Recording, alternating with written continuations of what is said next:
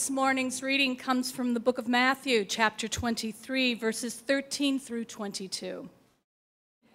But woe to you, scribes and Pharisees, hypocrites, for you lock people out of the kingdom of heaven. For you do not go in yourselves, and when others are going in, you stop them. Woe to you, scribes and Pharisees, hypocrites, for you cross sea and land to make a single convert, and you make the new convert twice as much a child of Gehenna as yourselves. Woe to you, blind guides, who say, Whoever swears by the sanctuary is bound by nothing, but whoever swears by the gold of the sanctuary is bound by the oath. You blind fools, for which is greater, the gold or the, of the sanctuary, or the sanctuary in which is made the gold sacred? And you say, Whoever swears by the altar is bound by nothing, but whoever swears by the gift that is on the altar is bound by the oath. How blind you are, for which is greater, the gift or the altar that makes the gift sacred? So whoever swears by the altar swears by it and by everything on it. And whoever swears by the sanctuary swears by it and by the one who dwells in it. And whoever swears by heaven swears by the throne of God and by the one who is seated upon it.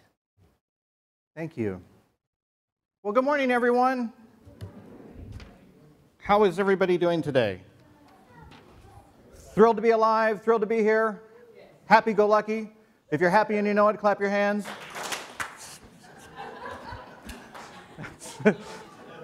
well, we just raised the maturity of the room, didn't we? if, I, if I've not met you yet, uh, I apologize for that. My name is Trevor, I'm the pastor here. Uh, most of all, I, I hope that you feel welcomed here. I, am sure that if you are new here, somebody has uh, introduced themselves or, or, reached out a hand. Uh, I, I, hope you feel welcome. I hope you feel comfortable. And I hope you feel the love and presence of, of Christ. That's, that's why we're here. Um, this is kind of a, a tough uh, little piece of scripture there. Uh, anytime a scripture starts out to, uh, with Jesus calling somebody a hypocrite, uh, you know that the, the mood is going to be you know, not uplifting. But um, it, in fact, though, it can. There's, um, one thing I want to point out, though, when he's talking to the scribes and the Pharisees, we have uh, gotten into trouble over the years of using um, passages like this as a prejudiceness against the Jewish community. Uh, when Jesus is talking to these Pharisees, the scribes, he's talking to a certain group. I, I want to make that clear. Uh, just as we talk about certain groups of Christians. We might criticize them, we might have issues with them. Uh, you know, we might have uh, times when, when we ourselves have been hypocrites. Uh, and so there were, uh, at the time, there were religious leaders that Jesus had great criticism of, and there were religious leaders that, that followed Jesus and, and listened to him and were very open to, to what he was saying. So his, he's talking specifically to a, a, a certain uh, group of people, but not, not a faith. We always want to remember that Jesus himself was part of this, this faith. Okay? So uh, I just want to clarify that. And also, you heard the word uh, Gehenna. Gehenna is a word that is often translated as hell. And the, the word Gehenna it was actually a dumping ground, it was, it was a dump, it was a trash heap. It was a place where uh, Jesus was referred to as not the burning, but just as nothing. As, as you would, you know, it's just going through uh, anytime that you would talk about uh, hard times, you, you would talk about, uh, you know, just non-existence. You would talk about just uh, going to waste. That's what he's talking about on that. So uh, when you hear the word Gehenna, that's, that's what he's talking about. And oftentimes when you hear the word translated as hell, uh, check, check the source because sometimes that's what they're, they're talking about there as well. Uh, I think if you actually go to Israel right now, I believe there's like even a restaurant around that area right now. the food's trash. But you know, it's really um, not that bad. I just made that joke up. Was that not? oh, yeah. Do not, my wife will attest this, do not encourage me. Jesus is talking about these folks, and he's talking about uh, how they uh, take people, they, they will go for miles, he says, to, to convert somebody. And then when he, he says you put them through you know, their own Gehenna, their own, uh, their own hell because what he's talking about is that you, you, you reach out and you find these people, these, uh, the Gentiles, people that are not of the Jewish tradition or faith, and you love to go miles to grab them only so that you can force them to change who they are. That was what he's talking about. It's about the transformation because at this time, if you wanted to be a Jewish person, you had to not only convert, it wasn't like coming in and just joining the party, it was about becoming Jewish. It was about circumcision. It was about a lifestyle change. You had to lose your identity and become something different. And what he's uh, uh, criticizing them on is that they love that power of being able to control people. That's why he's saying that you will lock the doors and not let certain people in. He's criticizing them for having that control, that control and that power that he was so uh, against because the kingdom of heaven is for all people. That's what he was here for. That's three years on earth. That was his mission, was to understand that for the poor, the outcast, the kingdom of heaven was standing before them and it was welcoming them. He was criticizing the religious leaders that were saying, no, these doors are only for a certain amount of people. And if you want to come in these doors, you must become just like us. That was his criticism of that. He also criticized their priorities because he's talking about you have this wonderful temple, you have this wonderful place where you go to experience God. But yet, what you're, what you're swearing to, what you're worshiping, is not the altar. You're worshiping the things that are on the altar. You, you've lost your sense of priority. You're worshiping gold. You're, you're worshiping the money that comes in. You're, you're worshiping the power and the prestige. You're failing to understand that this is about God. You're failing to get that message. And so he calls them hypocrites because they say that their faith is based on this, this God, but their reactions, their, their, their actions are, are anything but this. We kind of do that too sometimes. Remember how I said that sometimes it's Christians that, that do this kind of thing? We have Christians, uh, churches that have fallen because of missed priorities. There, there's a church, uh, well, we're in a season now of big churches, mega churches, that have become a little bit lost. Uh, there's one in particular that uh, became this huge mega church. Their whole idea was on building different satellite churches everywhere across the United States through nations. They were open in New York. They were open in Kansas. They were open in all over the place, across the globe. And they got so focused on bringing in that, those people, bringing in that money, that they started to lose their way. That became their priority, was just get more, get more, build more, make more. And what we saw was one by one, the religious leaders of those individual churches and groups, they started to fall they started to lose their way. Uh, some of them it was through um, extramarital marital affairs, some of them it was through embezzlement. But they were losing their point of what they were there for. Their priorities changed and, and they fell. This month, the, the person that started the whole church is going to be on trial in court for embezzlement. He's been accused of um, his own uh, extra, uh, extramarital affairs. He's, he's lost his way. And this church that they've created is crumbling. Um, and what I, what I think about when I think of that is that the people that went to these churches seeking something bigger than themselves, seeking God, are now feeling a little bit lost.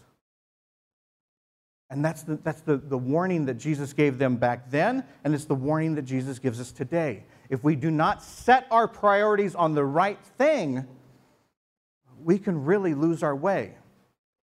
And when a church loses its way, it has ripple effects, and it can hurt a lot of people. We're, we're a church, we're, we're a new church. Um, we have our priorities too, but before I talk about that, when I was about four, four or five years old, short, cute as a bug's ear, had hair. That was the last time I had hair. Um, somehow I, I got into my head that what would bring me happiness is a Raggedy Andy doll. Yeah. Yeah. I wanted this, this doll. I saw it somewhere, and all, that, all I did was want this thing. It became my obsession. I, weir- I really just weirdly wigged out on this thing. I just, I, I, I focused so much on it. My, my, my mom says that I wouldn't eat. I just, I just whined and I just wanted this. And like a week of this, I just wouldn't let up. I just wanted this, this Raggedy Andy doll. And finally, she just said, Fine. And she gets in her car and she goes to Lincoln to the store, finds one of these things, brings it home, and says, Here. And I grabbed it, played with it for about five minutes, and thought, you know, I think I'd rather have a Superman. My priorities were that one thing. So much obsessed about that one thing that once I got it, it wasn't that big of a deal. So, anyway, that's, that's the behavior of a four or five year old. We adults, we don't do that, right? If you're happy and you know it, clap your hands. There we go. And you guys quick on that. You're just all ready. As a church, as a new church, uh, we've been here five years, but we are uh, working to get on our, our own feet. We do have our, our priorities, uh, uh just a few of them. Uh, one of our priorities is self sustainability. We, um, when we first started, we had uh, grant money from the conference. That grant money is ending this year. So if we're not making money for ourselves, we could be in trouble. Um, and so that is a, a realistic priority for us. Uh, growth is another priority. Of course, you, you, know, that's the whole thing. If you want to start a new church, you do want to grow. So I guess, you know, kind of like the megachurches, we do have, I guess, something in common. We, we do have the priority of, of wanting to uh, bring in financial st- uh, stability, um, and we do want to bring in more people. Uh, we also have the, the priority of inclusivity. We believe that, that Christ is here for everybody. And so we just want to make sure that every, like I said in the beginning, that whoever you are, if you're here, we just want you to feel welcomed. We want you to feel loved. That, that's a priority of ours. Social justice, you just heard uh, Dave talk about the um, Justice in Action group. Uh, we do um, uh, have that as one of our priorities uh, of helping to change uh, laws and things that affect people that, that, that do some harm. Mercy.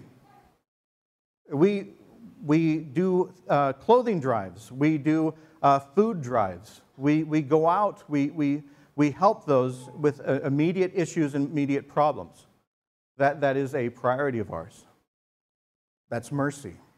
When somebody is hungry, you, you feed them. When they are cold, you, you clothe them you help them. That, that's a priority of this church.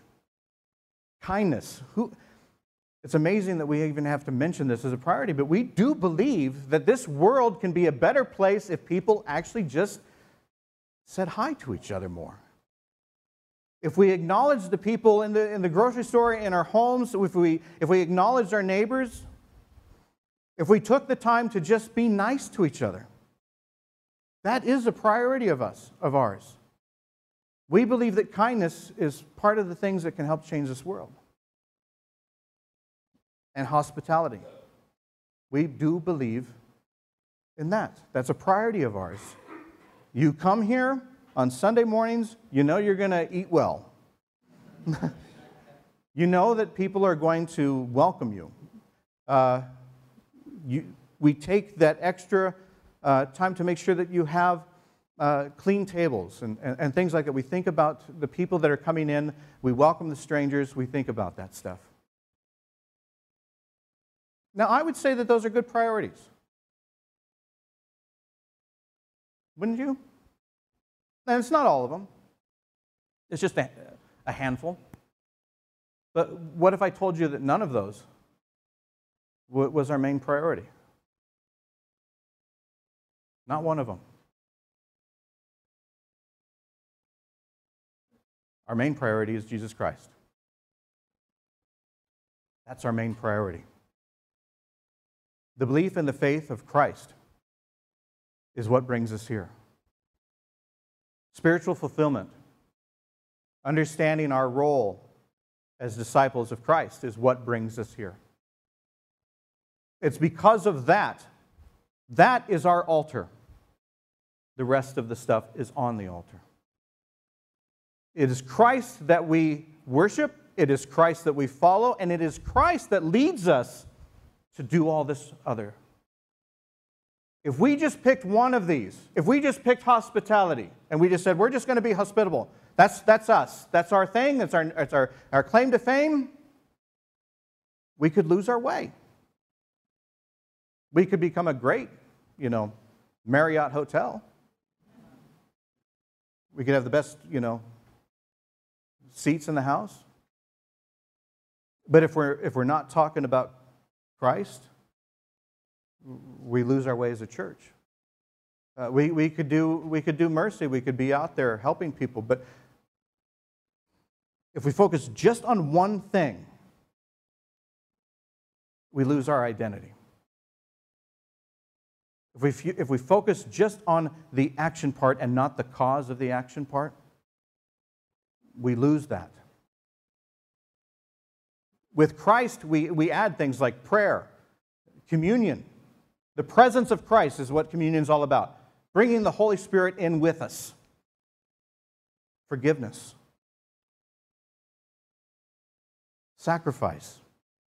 It's what makes us give up certain things to help and to be there for other people. Compassion. Christ teaches us compassion. All of the wonderful stories about Christ is about his compassion for other people. And I'm a firm believer that without Christ, there is no love. That's why our mission is to love God, love ourselves, love our neighbor, because we believe in Christ. We believe in that spirit and message of Jesus Christ, and that spirit and message of Christ leads us to find out what it is that Christ is calling us to do. If you come to this church, I, I, I pray that you come seeking spiritual fulfillment. I, I, I pray that you come seeking wisdom in, in, in learning more about Christ. I pray that you and your families celebrate that message and that love of Jesus Christ. I, I pray that new babies that come into this church that are cuter than I've ever been in my life. Thank you.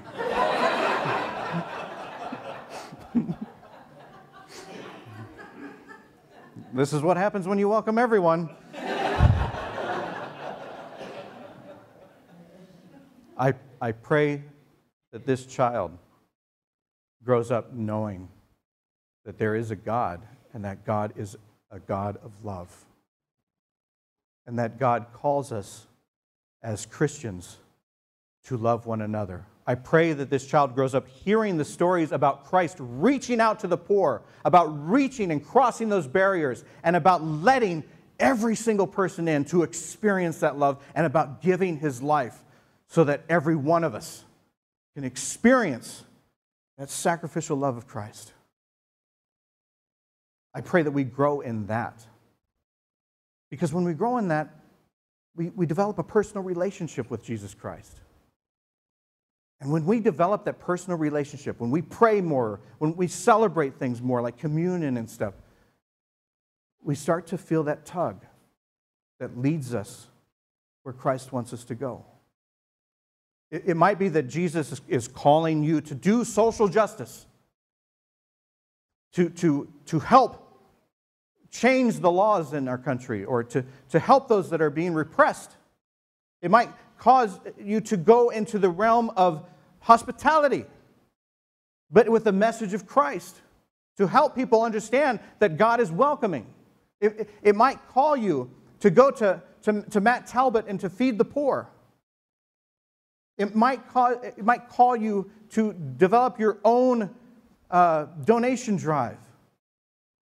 It might cause you to be kinder to everyone that you encounter, including yourself. You see, when we follow Christ, it leads us individually to do the things that we're called to do. That's why the church is not about one of these things. The church is about that one that leads us to do all the others. You, you might be more about social justice. You might be more about hospitality. You might be more about kindness. You might be more about inclusivity. Together, when we take that with the message of Christ here, we truly develop a community of people that are here following their calling from Christ. And we truly are then, and only then, a church. I pray that we are the church of Christ today. Would you pray with me? Gracious and loving God, we are here to experience you.